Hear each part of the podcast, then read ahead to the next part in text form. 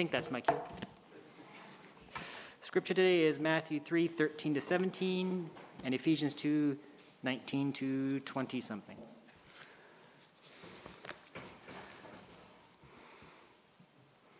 The baptism of Jesus. Then Jesus came from Galilee to the Jordan to be baptized by John. But John tried to deter him, saying, I need to be baptized by you, and do you come to me? Jesus replied, Let it be so now. It is proper for us to do this in fulfill all right to fulfill all righteousness. Then John consented. As soon as Jesus was baptized, he went up out of the water. At that moment, heaven was open, and he saw the Spirit of God descending like a dove and alighting him. And a voice from heaven said, This is my Son, whom I love. With him I am well pleased.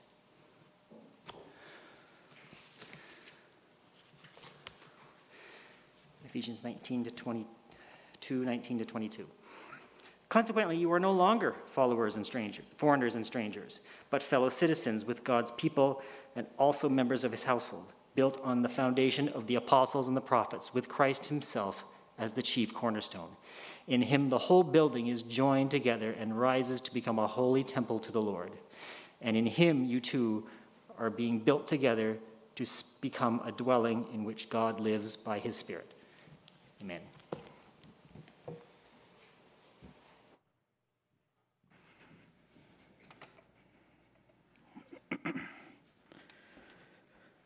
Good morning, everyone. And for those who haven't seen, Happy New Year. And if I haven't seen you for a long time or haven't met you, Merry Christmas and Happy New Year. I won't keep going back further and further, don't worry. Uh, I feel like Christmas is the Petri dish of the Christian holidays. Do you know what a pet? I'm probably saying it wrong. Petri? Petri? Do you know what a Petri dish is?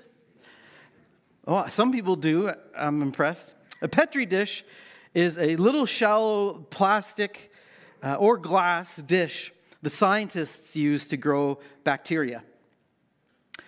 This is going to be a non scientist's explanation of a Petri dish because I only remember them from high school and the class that I almost failed. So don't count on me for scientific information.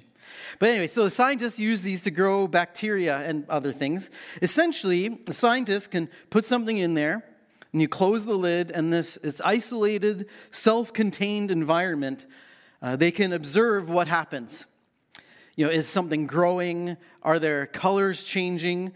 How long does it take till a piece of deli meat starts to move on its own? You know, the important uh, questions of the scientific community. And so a Petri dish is a place where something can be tested, observed, and examined. And I think that Christmas is like a Petri dish. It's an isolated, self contained, short term experiment to test what people value, particularly to test what we value over other things. Which things take higher priority in our lives than others? So think about the last few weeks and how many decisions had to be made deciding one thing over the other gifts or no gifts. If gifts, do I value giving gifts because I value showing people that I'm thinking of them? or because I value getting gifts, or just because that's what I'm supposed to do? Do I purchase gifts because I value generosity over money in my bank account? Do I make gifts because I value the gift of time and so I invest time in making gifts? Or do I make my own gifts because I value creative expression or perhaps encouraging creative expression to others? Or do I make my own gifts just because it's cheaper and it keeps more money in my bank account? right? Now, a lot of us probably aren't thinking about these, especially with something like Christmas. We just default into it. But all of these things are going in the background. Do I per- not purchase gifts at all because I want to donate to those who are in need, or because I'm against consumerism and accumulation? Or is it really because I just value money in my bank account? if traveling's in the works, do I value traveling for rest and recovery, and so I go on a trip that's just refreshing? Or do I travel because, I'm a, um, because I value adventure? Or do I value seeing distant family and friends more than adventure and rest and recovery, so I'm willing to sacrifice my personal rest for relational investment? You, are you you're picking up, hopefully? Do I value tradition or new experiences? Sometimes you can do both, but usually you have to choose one or, or the other. What do you do? What was your family raised to do? This year, for some of us at Spring Garden, we were confronting, confronted with having to choose between two important values that we usually aren't forced to choose between. Do you value Christmas morning traditions that have you staying at home? Or do you actually value gathering with your church community to worship God together? Well, for most of us, it isn't one or the other, right? We value both. Perhaps we value both, but which one is of a higher value to you? Now, personally, I even though I'm a pastor, I don't think there is a universally right or wrong answer to this, by the way. So even as a pastor, I wouldn't say the right answer is to come to worship because it's not that obvious. It's not black and white. So don't think that that's what I'm trying to suggest. I don't think there's a universally right or wrong answer, though I'm guessing that if you felt really strongly about which you picked, you maybe feel like one is right and one is wrong, maybe. Or you're like me and you know that this is my, for me or for those around me, this is a priority, but while valuing that others have different values. My point again isn't that there is right or wrong value here, but that we have two values that are competing against each other. And we need to find a way to decide which one to prioritize in the moment. Now, I'm a person who overthinks everything, if you haven't figured that out yet. And so some of you are like me, and Christmas is exhausting because literally every five minutes you're having to choose one thing over another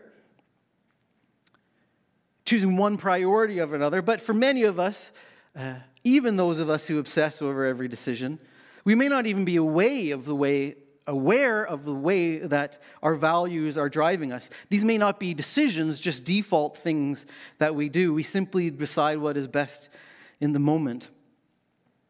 But even when we can't identify them, deep below the surface, driving our decisions are core values, what we truly believe deep in our being, who we want to be. And I'd like to suggest that these values are like the keel of a boat.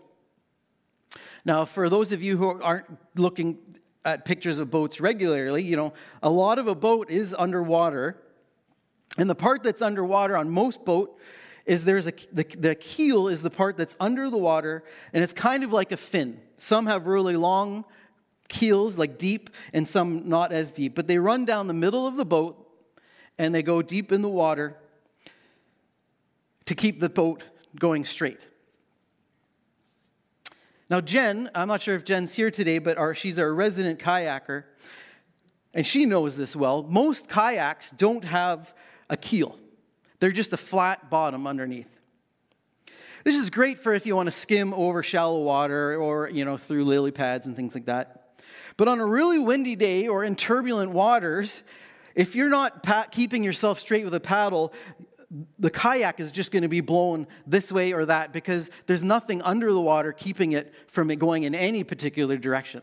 So you'll just get blown everywhere but boats with a keel will keep stable. They're affected by wind and wave, of course, but they're able to keep their course because deep under the surface, this keel is keeping them sta- stable and steady. When we don't know what we value, we are like a boat without a keel. We are blindly swayed by values and pressures outside of ourselves and in our culture generally or just by the things that we were raised on, or by people who have influence over us, will push us and move us. Although I'm sure that doesn't happen to any of us here, right? We're not influenced by anything except for, you know, the Bible. I'm just kidding. Seriously, though, when we haven't taken the time to reflect on what we value, what do I really believe, and what does that belief look like when I live it out? When we haven't reflected on this and identified what we value, we are like a keelless boat being tossed about in a surging sea, where every wave of influence or pressure or shiny new toy pushes us in a different direction until some other thing comes along and tosses us around. Or perhaps even worse, we can be pulled along in strong currents that take us far away in the wrong direction. When we major on minor things, so things that aren't that important, but we really focus on them, we get distracted by them, when we put our energy into small, minor things that don't really have major significance, and we focus on these things, these minor things, these side issues are like a, a strong current that, that catches us and pulls us away from what is most important. And when we recognize it, or if we recognize it, we're able to try to come back on course, but it takes a lot more work and recovery.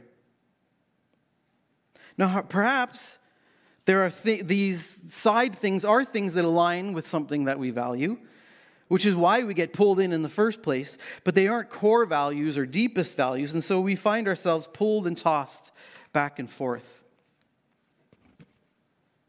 And so, knowing your core values, what you most deeply believe, what has the most worth and importance to you, is like a strong, stabilizing keel. It can keep us moving in the right direction. But when we don't take the time to discern and identify it, we will find ourselves uh, in places and things that we didn't want to be. The fact that you are here, whether in person or online, I assume means that God plays some sort of role in your values. That on some level, what you believe about God impacts who you want to be, what choices you want to make, and what is important to you in how you live or who you are. So, if we believe that God is the creator of the universe, the maker of all that is, and that God is a God of love who loves us intimately, I mean, that's got to change the way that we live in the world, right? Sam, we were talking, announced uh, Christian fundamentals. This is pretty, right? pretty basic fundamental stuff. If God is God, that's got to change the way that we live. And this is one reason why the part of the Bible that's called the New Testament that tells us about Jesus, we have letters that are written by uh, followers of Jesus. And all through these letters, we see words like therefore, all throughout them. God is this or that, and therefore, because of who God is, therefore we can live like this or that. Because God is the one who adopts us as children, therefore our adoption depends not on our human desire and our effort, but on God's mercy, which changes the way that we live. Because we're now not living to try to earn God's love, but we're living because God loves us. Because of God's great love for us, because God is rich in mercy and made alive in Christ, and has made us into one family, like uh, David read about in second, Ephesians 2. When God has made us alive in Christ and into one family, into one body, therefore, as, as Paul says in Ephesians 2, therefore remember you were separated and live in such a way so that you celebrate the unity that God has already made. As adopted, beloved children of the God of all creation, God, who, who God is and what God has done and who God calls us to be as people can and must be of the greatest importance to us in how we live our lives and shaping our values. And I personally, this is just a personal thing. What Paul likes to say, you know, this is me, not God. But I personally uh, would say that in Christ, more important than vision, in the last hundred years, the church has really pushed for vision as the core thing. But I would say more important than vision, where vision is what you hope to achieve, what you're hoping to produce, more important than vision are our values. How and who we are lived out based on what we believe. As beloved children of God, what we believe about God and how we live that belief out is more important, I think, than identifying some goal or achievement. Unless, of course, the goal or achievement is to have pursued living out your values with virtue in the world. That's a vision that I would stand behind. Because God, because God is infinite, we as a church community could not reflect all of who God is, nor could we respond to every single need in the world. But we know God is calling us Just like God calls all churches to be unique, to be particular, and sometimes, you know, in our case, to be peculiar. The peculiar people that we are. God is calling us not to be everything, but to be Spring Garden. And in order not to be pulled in every direction by every idea and theology and philosophy and ministry opportunity and need in the world, because we can't be, we can't do all of these things, and God is not calling us to do all of these things. God is not calling us to be burnt out by chasing every single need in the world. And not only this, but as a church that is a diverse group of people, each of us individually have different ideas and values that are based on our personalities, our experiences, our own understandings of God, of Scripture, our passions, and our interests. So, we together as a church cannot possibly pursue the diversity of every single individual's priorities. If we did, we, it would be like a giant tug of war. Do you know the game tug of war where there's two teams, they're holding the same rope? I'm going to, anyway, you're holding the same rope, right? So one team is pulling this way and the other team is pulling this way. And the goal is to, to pull the other team over, you know, what started as the center.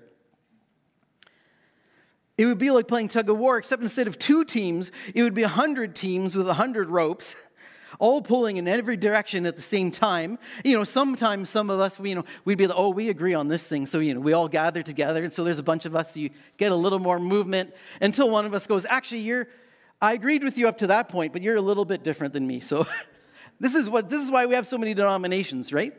But it also happens in the church. Oh, you're a little bit different than me, so I can't actually be part of you now. That's not scripture. So I'm going to go over here. So now what was a united group is now splintered off and you're back. And then there's another group. And so you're, you know I mean? The center is just constantly being pulled back and forth. If we as a church tried to go with every single one of our individual passions and, and understandings of gods and personalities, if we tried to chase these, it would just be a tug of war and we would never get anywhere.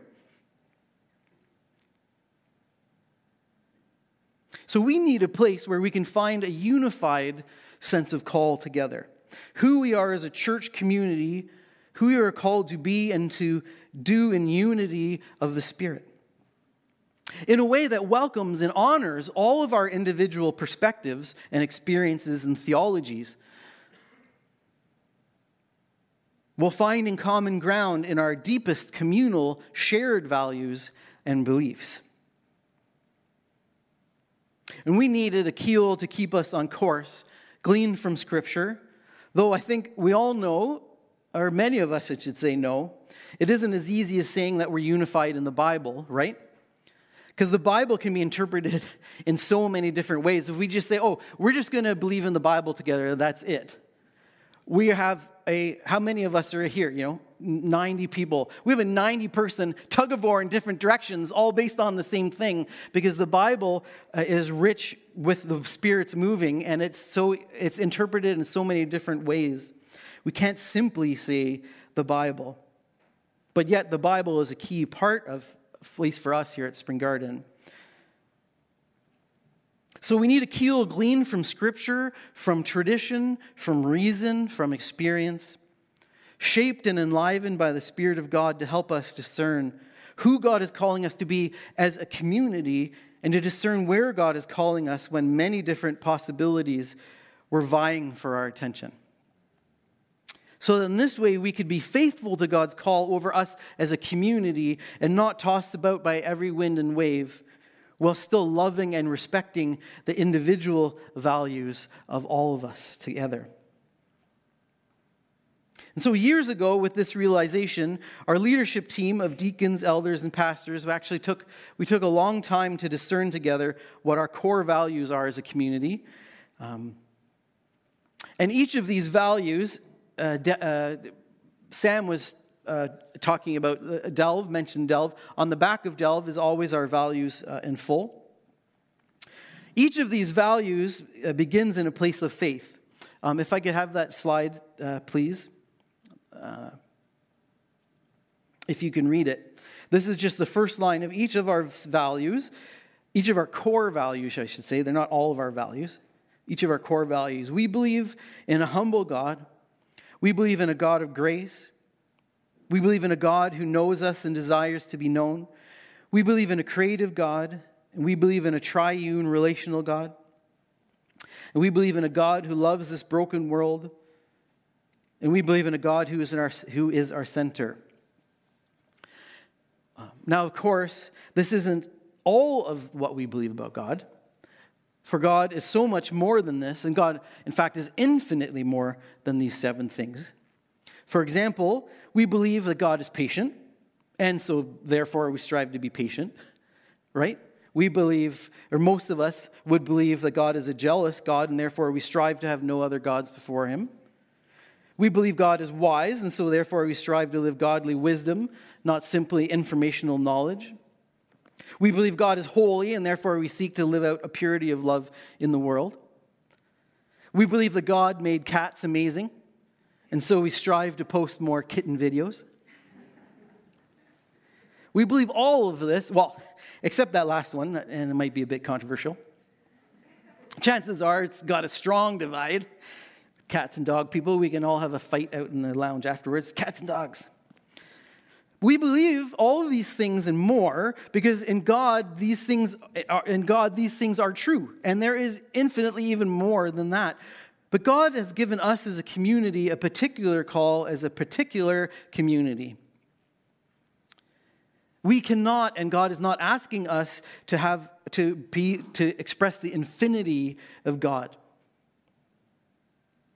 And so we as a, as a, uh, leadership and then through the years as a community have, have uh, identified and discerned these seven core values of who we sense God has called us to be as a rudder of our boat to keep us moving forward in the ministry that God has placed before us.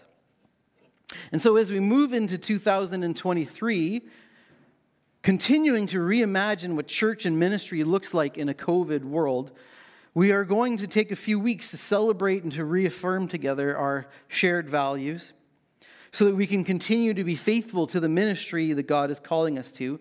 But even more than this, so that we can continue to be who God has called us to be as a community, finding our values and our value in the character and person of God.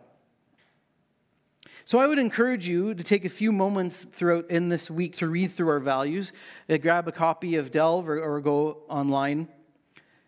If you're new to Spring Garden or considering whether this could be a spiritual home for you, I would encourage you to uh, read the values as they'll give you a sense of what is important to us. They may not be who we always are, but they are who we always strive to be. But even if you've been around for a long time, I'd encourage you to reflect on them as well. They aren't like policy or bylaws that we simply kind of know is there when we reference them from time to time. They're meant to be a living piece of who we are. Now, our values are intentionally in no specific order because they aren't meant to be a, progress, a progression or a linear movement. However, Sam and I did feel like there was one we wanted to begin at the outset with and in many ways uh, because it informs much of our values. And I think it informs even what values are, uh, which hopefully you'll pick up is why I mentioned most of the things that I have so far. And it is this. Uh, Mia, if we could have the, the next slide. This is our this is the uh, one of our values. We believe in a triune relational God who calls us to come together as a diverse community of believers. Therefore, we want to walk together, supporting one another physically, emotionally, and spiritually. We strive to be a welcoming, inclusive family that goes through the joys and the trials of life together, acknowledging that God uses this community to deepen and mature our faith. And so remember, this is just one value. It isn't meant to encapsulate all of who we are. And this idea of God as Trinity is something that we talk and pray and sing about quite often. God as Trinity, three in one Father, Son, and Holy Spirit. Now, while the word Trinity, I think most of us, or many of us who know, who've been around uh, Christianity for a long time, we know this word isn't actually in the Bible. But the revelation that God is one yet distinct with three distinct persons is found throughout the New Testament. And so the word Trinity is really just a metaphor to try to help us understand what the Bible tells us that God is one, yet Father, Son, and Holy Spirit.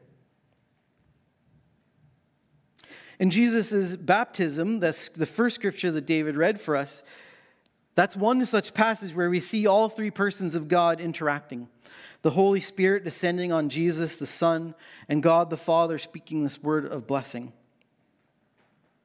Now, intellectually, the concept of three in one God is hard to get our heads around. Uh, and I'm not going to try to spend time trying to get our heads around it.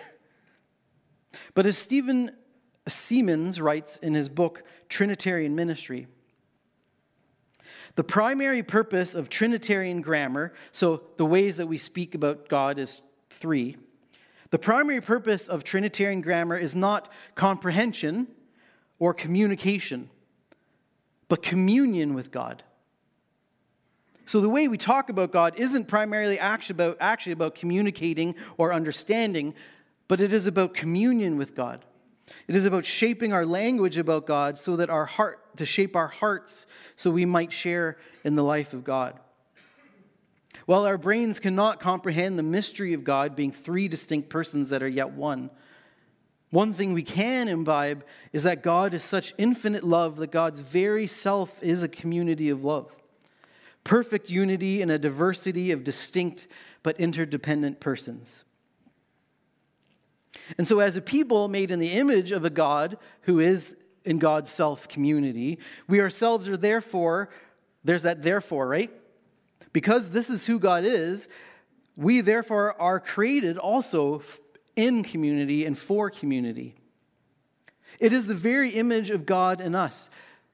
Scripture tells us that God, it actually says, let's make, let's make them humans in our image. It uses the plural, even in the Old Testament, before Jesus comes along. There's this idea that God is in us, and so when humans are made, it's made as an us. The only thing bad in all of creation was Adam by himself.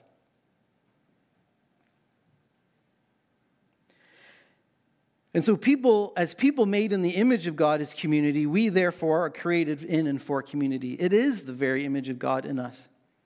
And so, if we deeply believe in God, who is Father, Son, and Holy Spirit, if we seek to live out our identity as bearers of the image of God, then we will pursue healthy, supportive, reconciling, redeeming, joyful re- re- relationship with one another which I think we likely all know is no easy task. Basically, requires to live in community and to do the work required to be in relationship with others requires sacrifice. It requires putting aside personal preferences for the good of the other, which of course only works if the other is also putting aside their personal preferences for the good of others as well, right? So there is risk and there's vulnerability within the relational personhood eh, within our own relational personhood. The Ephesians passage that David read for us is an example, again, of where we see all three members of the Trinity, Father, Son, and Holy Spirit, are working together to show us that they have made us into one, that we are one. There it's a metaphor of temple, in other places it's a metaphor of the body. But that God, as Father, Son, and Spirit, in their image, has made us, and they are working to make us unified as one. Stephen Seamands, again in uh, Trinitarian, the book Trinitarian Ministry, writes this Though never separate from one another, the Trinitarian persons are nevertheless distinct from one another. They never blend or merge or are subsumed by one another. Finally, there is freedom in their relationships with each other. Not freedom from the other persons, for that is a typical Western conception of freedom. Not freedom from other persons, but freedom for the others. I love that. Not freedom from the other persons, but freedom for the others, in which, paradoxically, the uniqueness and distinctiveness of each person finds its highest expression. In other words, to find the highest expression of your individual uniqueness and distinctiveness, the way that God has made us as people to be made for community, to find your the highest expression of your uniqueness and distinctiveness is actually to live freedom for others, not freedom from others. I think that's I think that's just a beautiful picture and reminder. Although to actually do it and live it is hard. Again, according to Seamands, Scripture shows us that this freedom is not from but for the others within the triune Godhead, and it's characterized by four things. I'm just mentioning them quickly. Um, full equality, which, and, and one thing is, as I read these, pay attention to, they, they're all actually in, um, are in this value, um, our Spring Garden's value of Trinity as relational. Full equality, first is full equality, which does not mean equivalence, but a healthy respect for, a valuing of, and a recognition of, the, of one's distinctive personhood. Second is joyful intimacy, where each person values one another, not just surface level, but sharing in the authentic, vulnerable, hard things of life, but also sharing in the authentic, beautiful things of life. Joyful intimacy. Third, he says, glad submission, which willingly sets aside personal preferences to look out for and to protect others' rights and preferences. And finally, he says mutual deference, where all voices are important and are included and are heard, yet persons will healthily listen and defer to one another's strengths and personalities and mutual love and affection. Within the very being of God, who is three persons in community, the Father, Son, and Spirit share full equality, joyful intimacy, glad submission, and mutual deference. If you want to see this, read the Gospel of John and watch for it.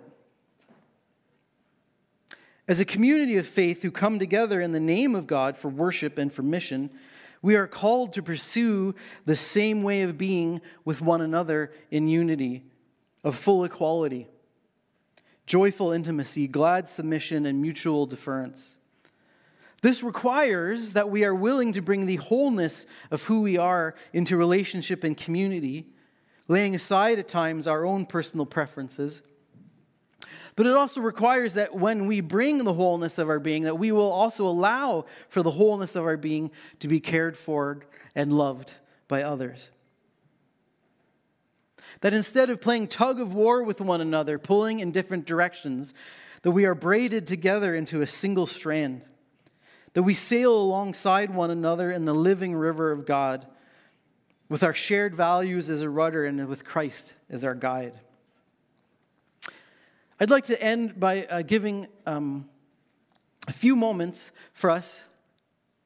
Uh, hopefully, you can read that. I realize the pink. All of our values have a different color. Hence, I tried. I wore. This is the closest thing I have to pink, so I wore my pink, est, my pinkest shirt. But anyway, but I just realized the pink. Uh, it may be hard to read. If you can't read it, you can springgardenchurch.ca slash values, and it'll be right there. So I want to give you a few moments, moments to read and reflect on this value and, and ask yourself is this true for you? Is this something that you believe about God? You don't have to ask yourself all of these questions, just the kind of maybe the one that sticks in your brain the most. Is this something you believe about God? Is this who God is calling you or how God is calling you to live? What might you need to release or let go of to God for this to become a reality? Perhaps it's what might you need to receive from God to pursue this as a value. And a question as I mean as a pastor and a leader I'm constantly asking, what might we as a community need to do to make this less of an aspirational value and more of an actual value? So let's just take a, moment to uh, prayerfully reflect um, on this.